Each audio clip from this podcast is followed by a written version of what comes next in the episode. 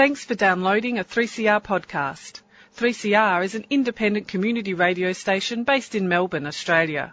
We need your financial support to keep going.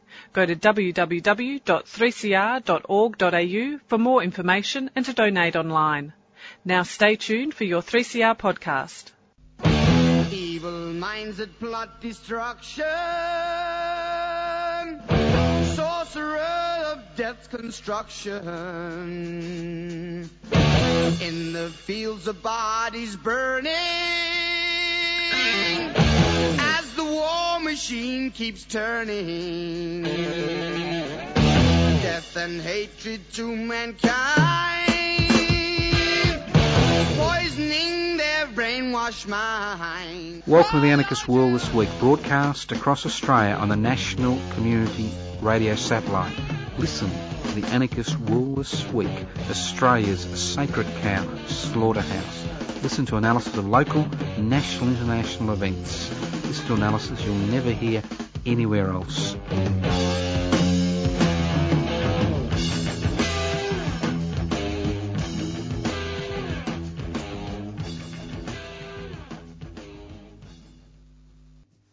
This program is pre-recorded, so there's not going to be any scintillating analysis about Abbott's demise because the Liberal Party lost the Canning by-election. Well, where I am, I won't know what's happening.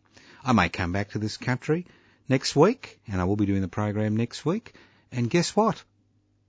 Mr Abbott's no longer Prime Minister. Who knows? Who knows? Uh, well, you'll know before I know. I'll just come back and I'll ask the bloke at the border and I'll say, one, am I allowed back in? And two, is Abbott still Prime Minister? If they say he's still Prime Minister, maybe I'll just go back overseas. But as I said before, this is program is pre-recorded. This is the Anarchist World this week, broadcast by the Community Radio Network. My name's Joe Toscano and hosting today's program. As it's pre-recorded, uh, we will uh, concentrate on uh, issues that are maybe activist orientated. Now, as I keep saying, there are two tribes in Australia. The Gunner tribe. I'm going to do this and I'm going to do that. And the somebody should do something about that tribe. And they're huge tribes. And uh, we find ourselves in an increasingly difficult situation to a large degree of our own making. Because we've left it to the experts to rule us. We've left it to the government of the day, the state, the bureaucracy, the courts, the corporate sector, and we've been kind of seduced by little coloured balls, little baubles, little consumer items. So, as the rest of the world moves from an economy based on the concept of ever expanding growth, we seem to be on that same roller coaster. We need to grow, we need to expand, we need to make ever increasing profits in order for things to keep going. But unfortunately, the four horsemen of the apocalypse, the 21st century apocalypse, say, A, A, hold on. We've got ever increasing population growth, 7 billion people today, 9 billion in about 35 years' time. And we've got finite resources. It doesn't matter how smart our scientists are and whether we make, uh, you know, water out of air. And the reality is that there is a limit to what science can do to uh, support 9 billion people. Then we've got ever increasing greenhouse emissions as a result of us soiling our own nest. And last but not least, we have the world is dominated by an economic system which is based on the creation of ever increasing profits, irrespective of the social, human, environmental and national cost to the community.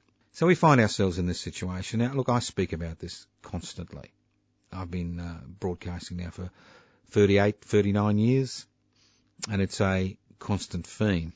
And what's actually happening today is that some people, not everyone, some people are beginning to realise that something is not quite right. That they've been sold a little sick puppy called corporate capitalism. CC, you know? CC, corporate capitalism, this little sick puppy. But they complain, but really don't know where to go, don't know what to do, don't know how to tackle the issues, don't feel it's appropriate that they organise, and they're waiting for somebody else to do something. Yeah, That's just not acceptable. Somebody should do something about that. Never even thinking or the thought crossing their mind that they are the ones who should be doing something about that because we are the people we've been waiting for. We are the people we've been waiting for. For far too long we've been waiting for somebody else to resolve the issues, not understanding that we find ourselves in a situation where those who control wealth and exercise power have refashioned the universe, planet Earth, human behaviour to suit them and them and their supporters only, not to suit the community as a whole. As I said before, that's why public interest before corporate interest was established. It is a significant, significant political, social, cultural organisation, an umbrella group whose major aim is to put public interests before corporate interests. And there is nobody else in the community who are consistently pushing those ideas.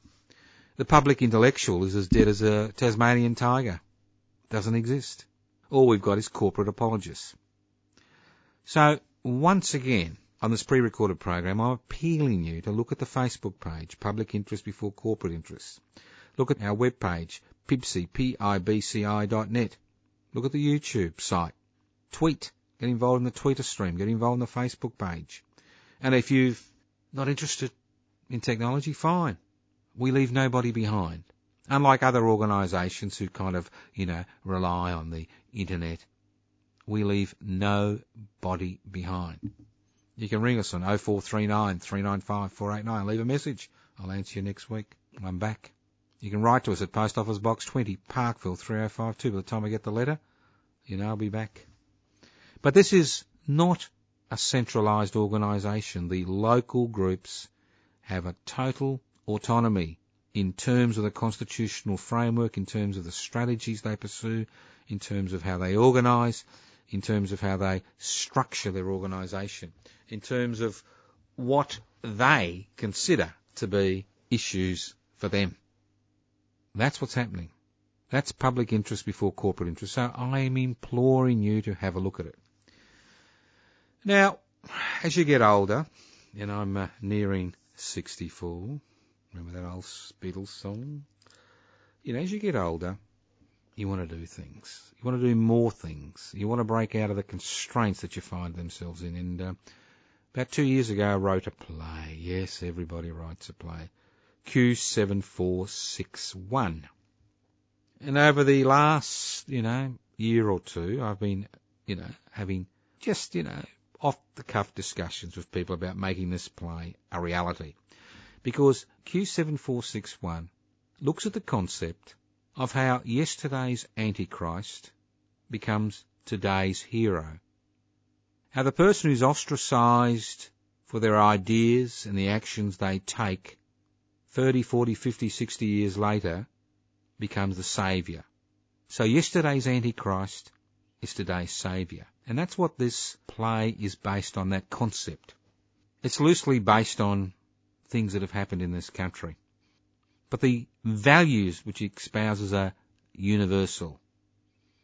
And obviously, it's a difficult thing to turn words into theatre. And we're going to do it this time. The theatre's booked. The old council chambers in Melbourne Trades Hall, 54 Victoria Parade. The theatre's booked. The uh, cast has been uh, chosen. The director is in place. Special effects people, yes, there are special effects are also involved. There'll be 11 performances in total. A preview on the 11th of November at 7.30pm, which is, uh, I think it's Wednesday the 11th of November at 7.30pm. Opening night, Thursday the 12th of November at 7.30pm. Friday the 13th of November, 7.30pm.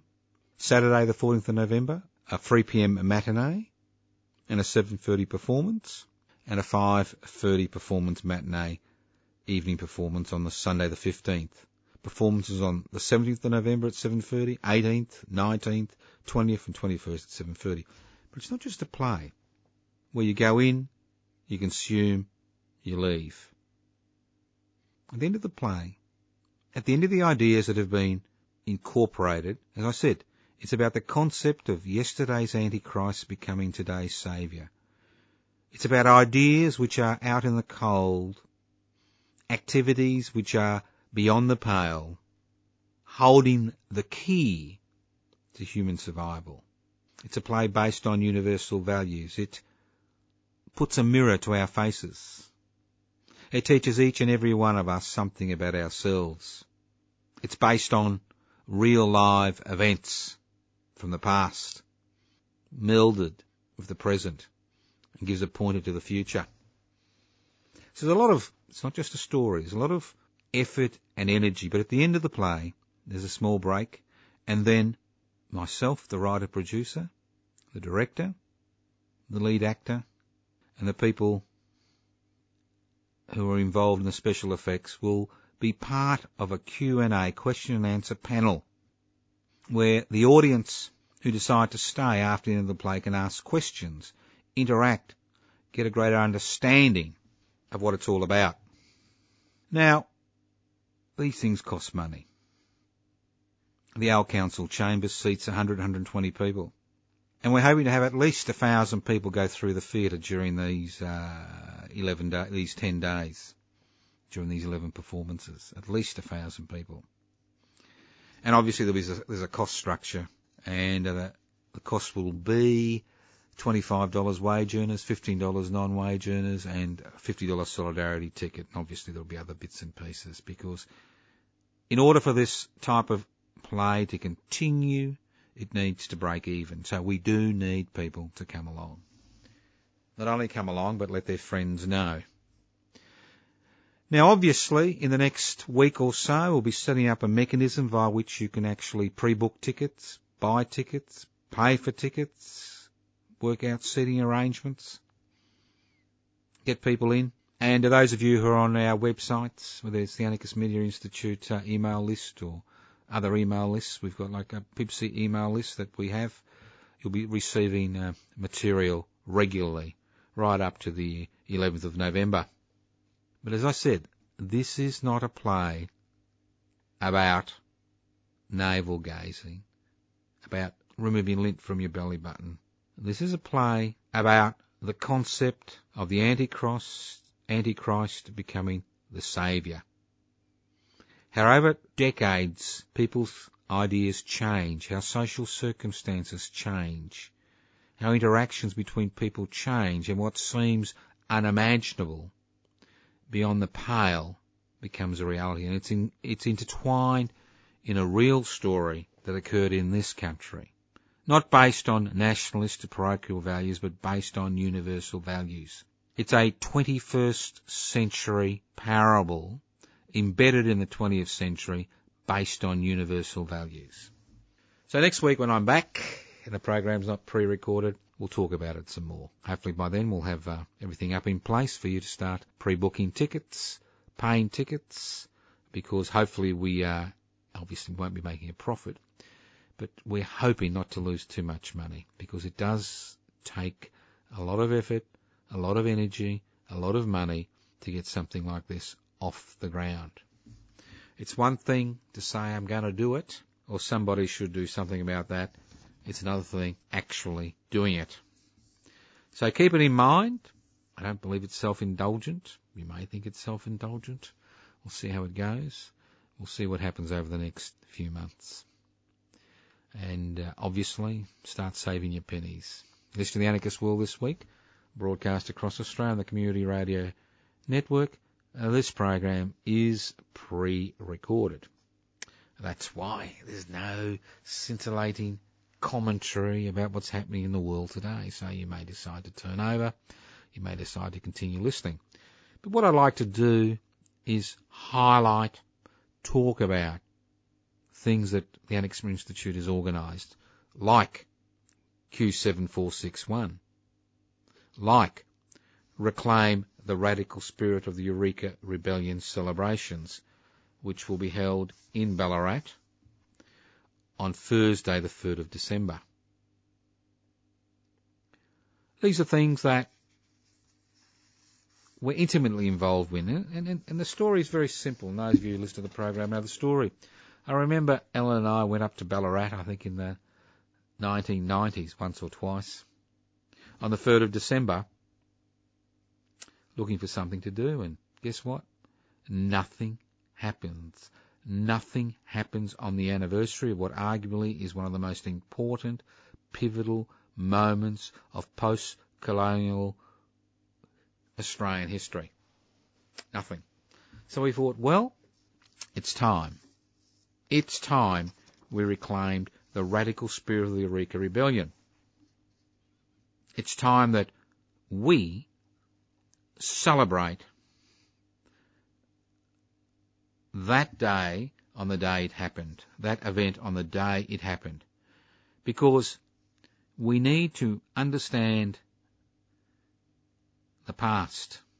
We need to reclaim the past to understand the present and change the future.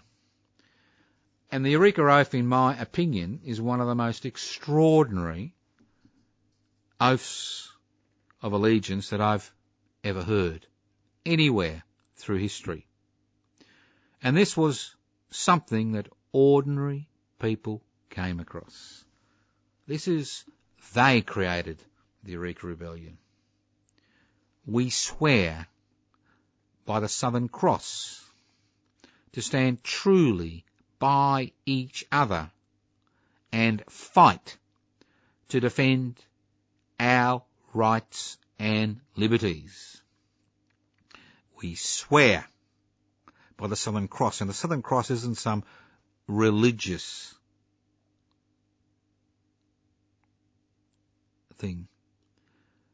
When these diggers and their families were camped on the goldfields across Victoria, all these people that have swarmed here from the Northern Hemisphere to find, make their fortunes, when they bedded down every night and looked at the stars in a period when there were no television, no radios, no internet, where people were he- weren't hemmed in in a building, they looked up into the stars, they saw the Southern Cross. And nowhere in the Northern Hemisphere can you see the Southern Cross.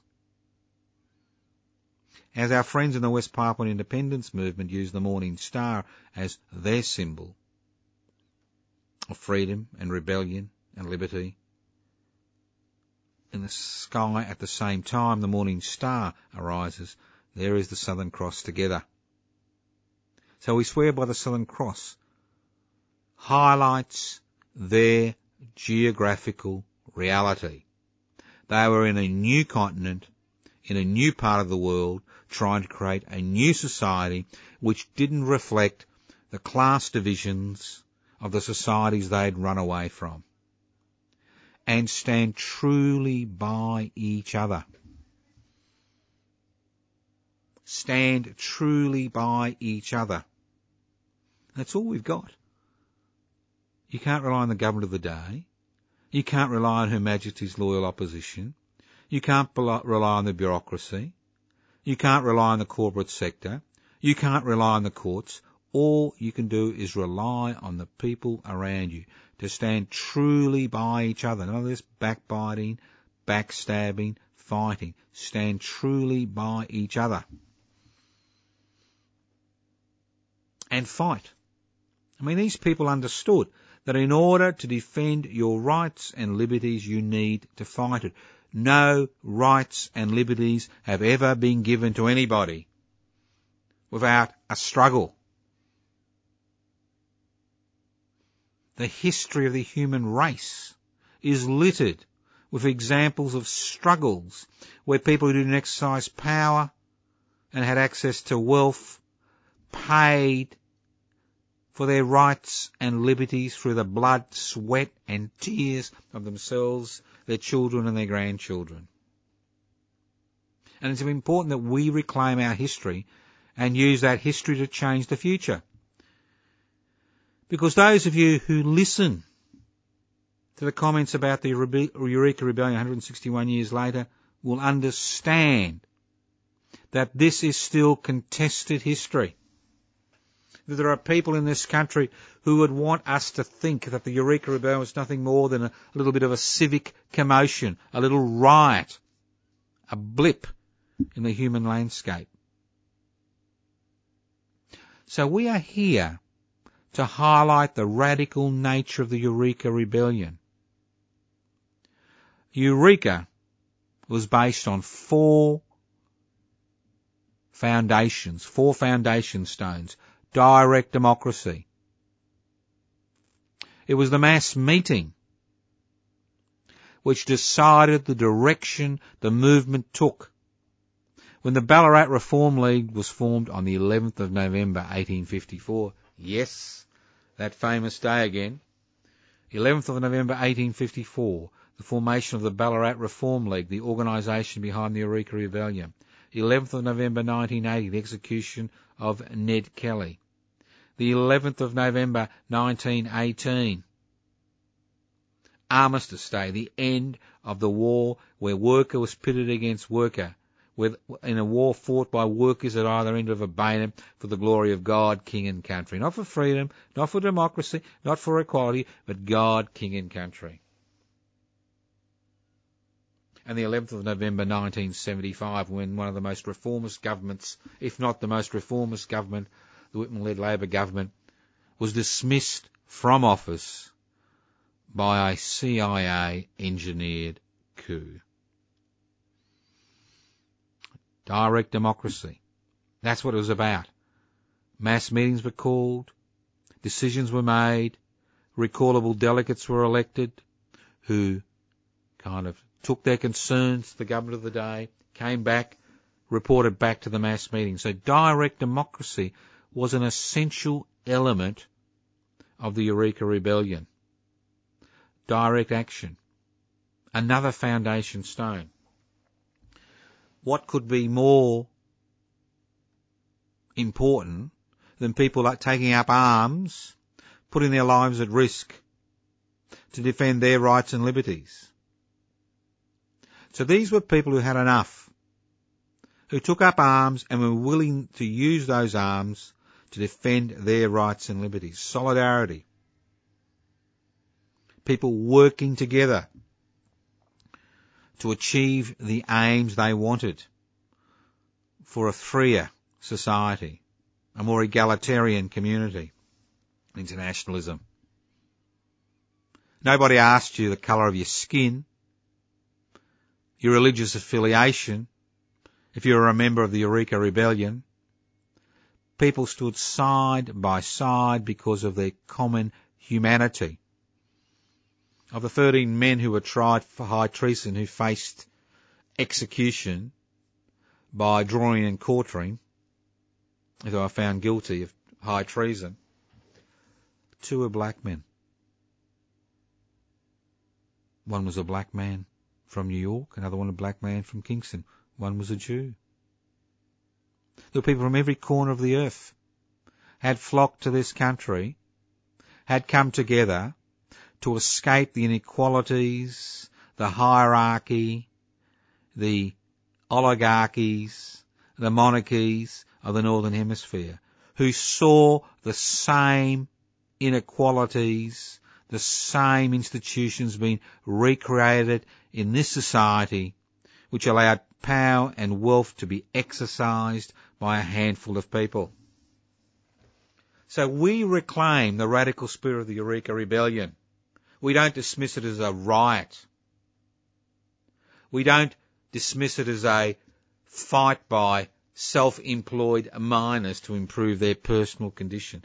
This was a revolution that although it failed initially, it succeeded in the long run. As that spirit pervaded the Australian psyche, as that spirit became part of that struggle to decentralise power and redistribute wealth. So every year we go we come. We go to Ballarat. We go on the 3rd of December. And from 10am to from 4am to 10pm, we are involved in actions to highlight the radical nature of that rebellion. And we encourage you to join us. You don't have to phone anybody. You don't have to ask permission. There's no cost involved. You just need to be there. You need to get there. So once you start at 4am, join us at Eureka Park, at the corner of Stawell and Eureka Street in Ballarat. Why don't you join us there at 4am for the dawn ceremony at the old Eureka Memorial at the corner of Eureka and Stawell Street. The the uh, ceremony is broadcast live on 3CR Community Radio, 855 on your AM dial, streaming live on 3cr.org.au from 4am to 6am. Then we have a communal breakfast. Some people have a communal breakfast, others try to get a nap in their cars, in hotel rooms, on the grass. But there is breakfast in Eureka Hall, just next to the site of the dawn ceremony. Bring your own food and drinks. At 9am we march from Eureka Park to Bakery Hill to reaffirm the Eureka Oath, where we present six Eureka Australia Day medals at Bakery Hill, at the very spot, at the very spot where the Eureka Oath was first heard and affirmed. We swear by the Southern Cross to stand truly by each other and fight to defend our rights and liberties. We then walk to the Ballarat Town Hall. And do you know that in a city which has consistently exploited the Eureka legend for its own financial benefits and the financial benefits of its citizens, that these people pay no respect to the Eureka Rebellion, not once in the history of Ballarat, in the history of Ballarat Town Hall, not once, not even during the 150th anniversary celebrations in 2004, has the Eureka flag been flown from the main flagpole of the Ballarat City Hall. Extraordinary, isn't it? And there, we will have the Bill Della Stump, Eureka Stump orations. Now, Bill Della joined us for the last few Eureka celebrations. He was an Eureka Australia Day medal recipient. He spoke outside the Ballarat Town Hall and Bill died suddenly last year. But we remember him in the Bill Della Eureka Stump orations. And it's about reclaiming that radical spirit that's been hidden away, hidden away, intellectually dismissed not spoken about. We're told it's all about parliamentary democracy. And we've seen the creation of the Museum of Australian Democracy at Eureka. Extraordinary situation. Extraordinary situation. And then we will walk to the old Ballarat Cemetery. And please bring flowers. Please bring flowers, which we can place on the mass grave of many of the diggers who died on that fateful day on the 3rd of December, whose bodies were taken to the old Ballarat cemetery two days later and buried in a pit. Then we have a, bit of a light lunch. Bring your own food and drinks. This is all about self-catering. We don't cater. This is not an event where you pay money. This is a celebration. And we expect people to do what needs to be done in order for that celebration to be successful. Bring your own food and drinks. Bring your own food, bring it, drinks at record, at breakfast, lunch, afternoon tea. Then we'll walk at 1pm. We will walk from the old Ballarat Cemetery to the Museum of Australian Democracy at Eureka to view the Eureka flag and have a discussion about the importance of the Eureka movement, the importance of the Eureka flag in Australian history afternoon tea at Eureka Park next to the old Eureka Memorial at 3pm. And at 7pm to 10pm, we have the Eureka commemoration dinner at the Eureka Stockade Hotel at 152 Eureka Street in Ballarat. And the topic for this year's discussion is the relevance of the Eureka Rebellion to the 20, 21st century trade union movement. And the head of the Ballarat Trades and Labour Council and Western Victorian Trades and Labour Council, Brett, will be uh, giving the talk. Entertainment will be by the Black Orchid String Band. And food and drinks is provided by the Eureka Stockade Hotel, which I understand is under, undergoing renovations and they'll be transforming the room we normally have the uh, dinner into the uh, Carboni restaurant, named after Carboni, the uh, one of the leading lights in the Eureka Rebellion, who was one of the captains of the International Brigade at Eureka. So, if you know somebody, you know somebody whose life reflects the principles that are incorporated in the Eureka Oath, we swear by the Southern Cross to stand truly by each other and fight to defend our rights and liberties. If you know somebody, nominate them for Eureka Australia Medal. They don't need to be household names. These are ordinary people who've made an extraordinary contribution to the life of this country through the sacrifices, the many sacrifices they've made over years. These are people who are shunned, forgotten. These are the antichrists. Yesterday's antichrists who become today's saviours. This is what this play is about. These very people, which we honour, at the Reclaim the Radical Spirit of the Eureka Rebellion celebrations, which are organised by the Anarchist Institute. So you can join us. As I said before, turn up. Now, if you want to come to the Eureka dinner, you need to book a seat if you want a seat. If you want to stand up all night, fine. You can stand at the bar and eat standing up. But if you want a seat, seating's limited to about 90. You need to book a seat. You can book there's no admission charge, I said before. It's just you just pay for your own food and drinks. You can book by ringing 0439 395 489. You can email anarchistage at yahoo.com, anarchistage at yahoo.com, or you can write to us at Post Office Box 20, Parkville 3056. So I encourage you to take the day off. It doesn't matter where you're listening to this program in Australia. Take the bloody week off. Take the day off. Come down to Ballarat one time in your life. Come down to Ballarat. Become part of the Reclaim the Radical Spirit of the Eureka Rebellion celebrations. 4am to 10pm. Year in, year out. This is the 13th year. I think we've been celebrating since about 2002, which would make it the 13th or 14th year. So, these are options that you have.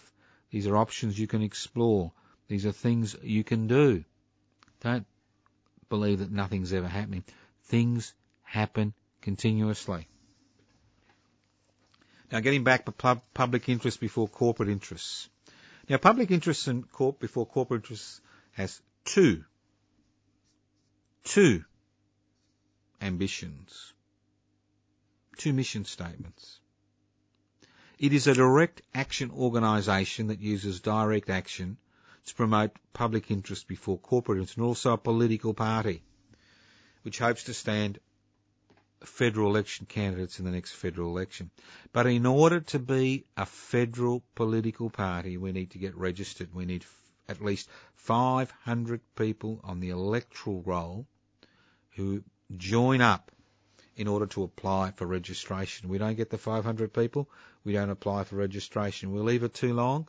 I can assure you that sometime early next year, the Australian Labor Party, the, the Liberal National Party, and the Australian Greens will be getting together to pass legislation to increase membership numbers of registered political parties to 2,000, to put a cut-off point in terms of who can and cannot be elected to Parliament. Because these major political parties want to keep it to themselves want to continue their corporate friendly agendas. Some more corporate friendly than others. So if you are interested, if you want change, if you don't believe that if you want to use a combination of direct action and direct politic and direct participation in elections. Have a look at public interest before corporate interest. Have a look at the Facebook page. Have a look at the website, pibci.net. Have a look at the YouTube site. Tweet at pibci underscore au. Send us a tweet. Follow us. See what's happening. Again, we're trying to use every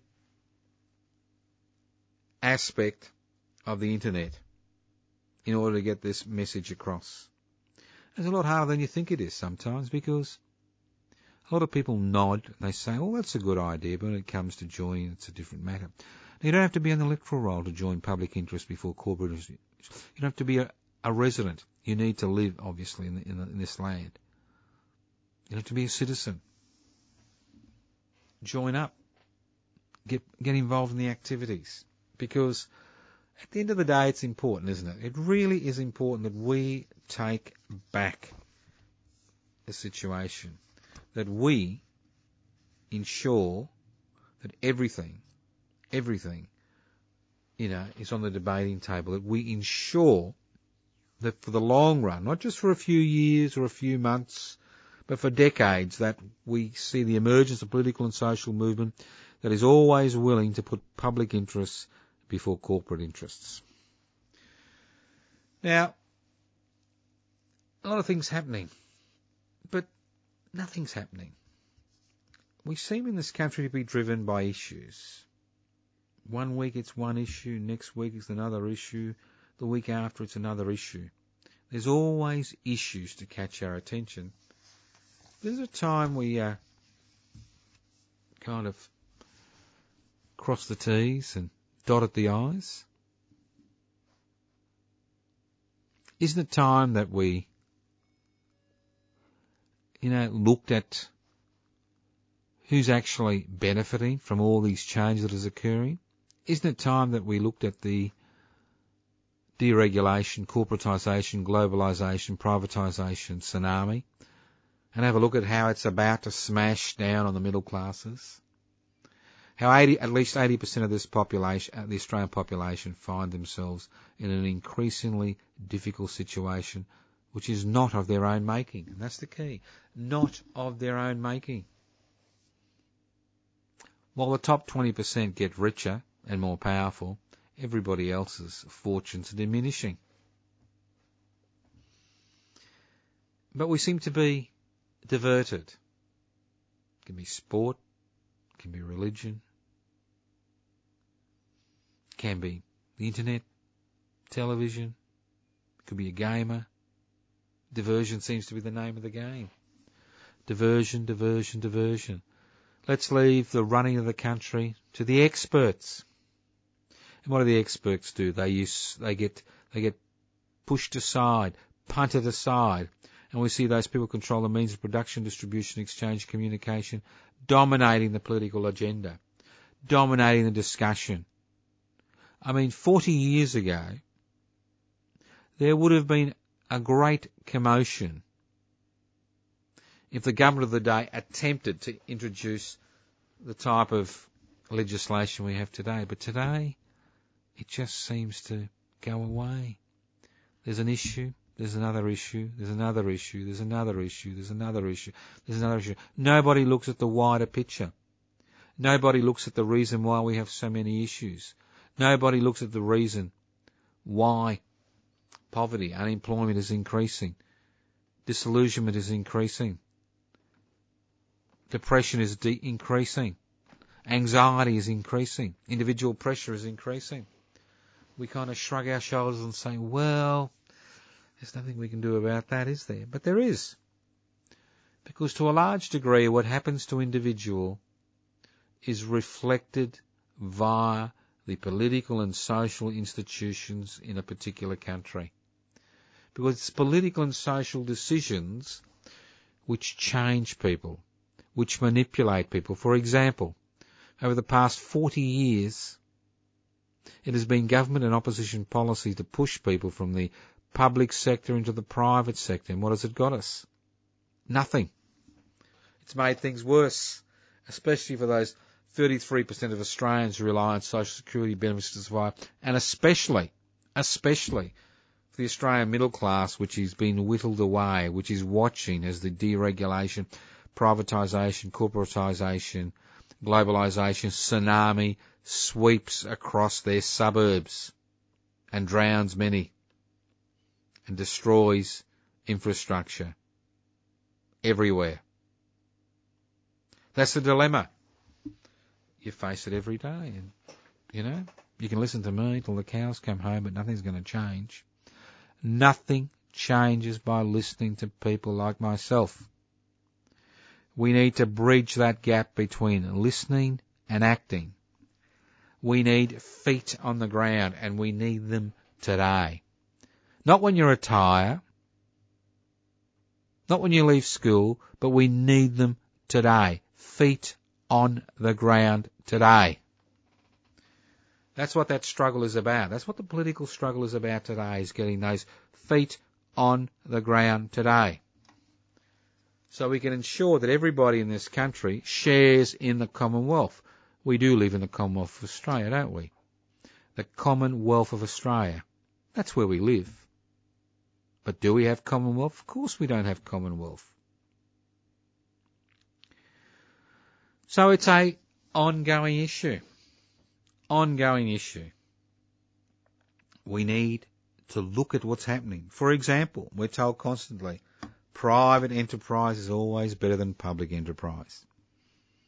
Do you realise that every time a publicly owned facility is privatised, that every taxpayer's dollar which is paid to that privatised facility to provide services to Australians, whether it's uh, in terms of finding them jobs, whether in terms of accommodation, and the list goes on and on, 40 cents in every dollar is used to make a profit for the shareholders of that company, that privately owned company, or to pay pay for that service. Now, it's ludicrous, ludicrous to allow essential in- services and essential infrastructure to be controlled, to be controlled by the private sector. It's ludicrous because only those with the disposable resources and income get access to those goods and services. And then those who don't have that disposable income well, they don't get access. That's the reality.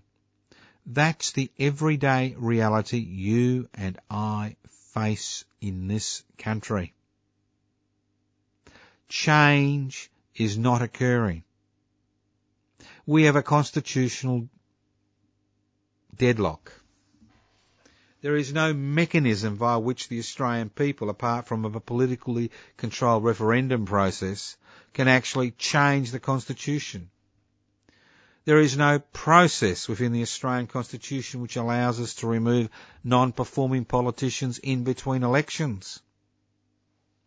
There is nothing in the Constitution which protects our hard-won rights and liberties. There is no Bill of Rights in the Australian Constitution.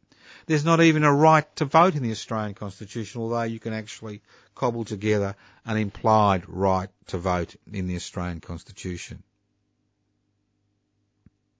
Nothing changes. And nothing changes because wealth and power continues to be concentrated in the hands of a minority who will use that wealth and power not to benefit the community as a whole, but to benefit their shareholders and more importantly to benefit themselves at the expense of the community as a whole. That's the dilemma we all face. That's the dilemma I face every day. That's the dilemma your children face. Why should human beings have to work every day of their lives in order to access the basic necessities when those basic necessities, especially in this country of 25 million people living in a continent, are there for the taking. Why should there be billionaires and millionaires and people, you know, having to survive on $250, $260 a week if you're on, a, if you're on, on unemployment benefits? Why? Why should we kind of froth at the mouth and get all excited about philanthropists, rich people who pay voluntary taxation, who then use the money they've saved through their voluntary taxation legal rorts to set up their own institutions, their own funds to benefit the deserving poor, to decide where their wealth will be distributed, who will benefit. The whole purpose of having a state apparatus is to ensure that everybody accesses what they need on the basis of need, not wealth of who they are or who they know. So it's a continuing struggle. And I've said before, this struggle will continue. This struggle will continue while we allow those who have usurped the role of Parliament in this country to continue to exercise authority over us. And it doesn't have to be this way. Nothing has to be this way. Things can change. Things can change radically. And we can change them today. Not tomorrow, today. That's the reality. Whether we change them or not is really a personal decision. But if you know what's happening, if you're unhappy about what's happening, if you're about the way corporations pay voluntary taxation, if you're concerned about the way all the public institutions have been rifled and destroyed, you do have options. You can sit at home and, you know, play another computer game, watch another video, get on the net, watch another porn site, do whatever you like. But don't complain. Don't complain. The time for complaining has passed. We have now reached a time of action. And we need to take that action to force the complainers to the realization that the only way these, these issues will be resolved is by us talking and negotiating directly by those who pull the buttons, who have power in this situation. Listen to the Anarchist World this week, broadcast across Australia on the Community Radio Network. This program has been streaming live on 3cr.org.au. The program is podcast. You can access the podcast by going to 3cr.org.au. You can write to me at Post Office Box 20, Parkville 3052. I'll answer you next week. You can email me at anarchistage at yahoo.com. Anarchistage at yahoo.com. You can go to the website anarchistmedia.org. Look at all the uh, wonderful posters. Take them down. Send them to your friends. Send them to your enemies. Go to the podcast, 3cr.org.au. Use the podcast. Go to the Pipsy YouTube page. Tweet at Pipsy underscore at Pipsy, P-I-B-C-I underscore A-U. Tweet too. Plenty of things you can do. Whether you do them or not, well obviously is a matter of personal taste. You may just be happy complaining and carping and carrying on and waiting for somebody to do something about it. Somebody should do some, something about that. Major tribe, not as big as the Gunner tribe. I'm gonna do this and I'm gonna do that. But nothing changes the day you die. I'm gonna do this, I'm gonna do that, but nothing changes the day you die. And then it's too late, isn't it? Too late. Too late. That's the dilemma.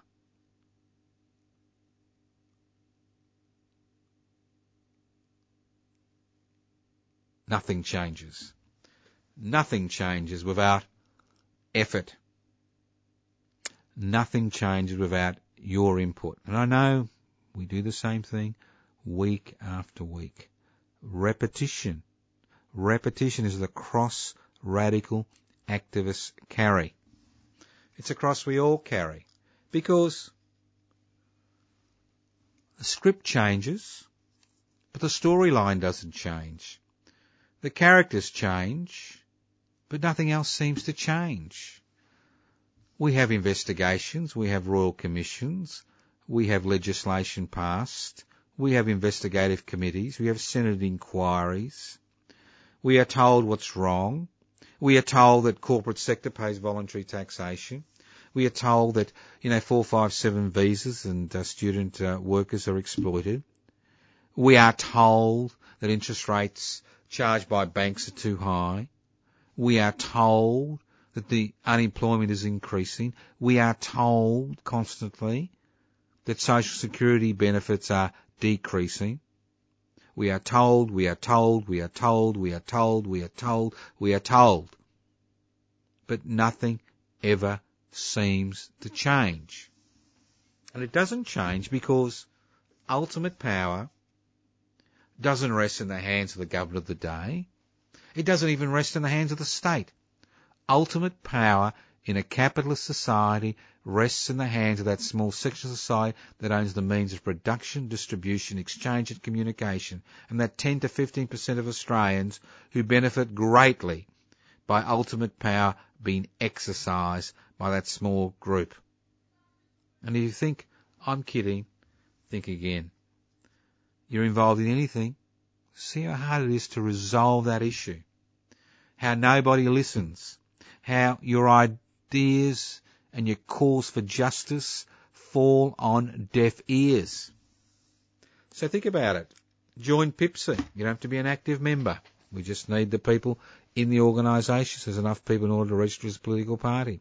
Obviously, if you are a member of PIPSI, you will be bombarded with material about actions and activities you can become involved in because ultimately, ultimately, political power does not lie in the hands of the state or the corporate sector or the government of day. Ultimate political authority rests in the hands of the people in a democratic society. And while we pretend to be a democratic society, it's important we make the effort to ensure that ultimate political power continues to rest in the hands of the people. Not what we have today, corporate capitalism, corporate democracy, where governments are too frightened to actually pass legislation to rein in the corporate sector. Too frightened because they're frightened of what will happen when the means of communications are directed against them. Look at any attempt to modernise society. Look at any attempt to actually extend rights and liberties. Look at any attempt to improve people's situation, whether it's community based or work based, and you will find every, every, every excuse will be given to you by these people about their inability to provide services, their inability, you know, to look after us, their inability to do this and that. That's what happens constantly on a day to day basis. It is an issue that we need to face personally. As I said before, you can listen to the Anarchist World this week or any other radical radio program till the cows come home. And that can be a long, long time. But while we listen, we need to become active. We need to talk to other people. We need to join organisations. We need to create organisations. We need to exercise power. We need to call those who exercise power into account. We need to tell them that real power lies in our hands. Don't forget, resist Murdoch's Minion campaign, first Friday of October. Meet at Federation Square at 11.30, then onwards to 40 City Road. You know, happens month after month diminishing numbers.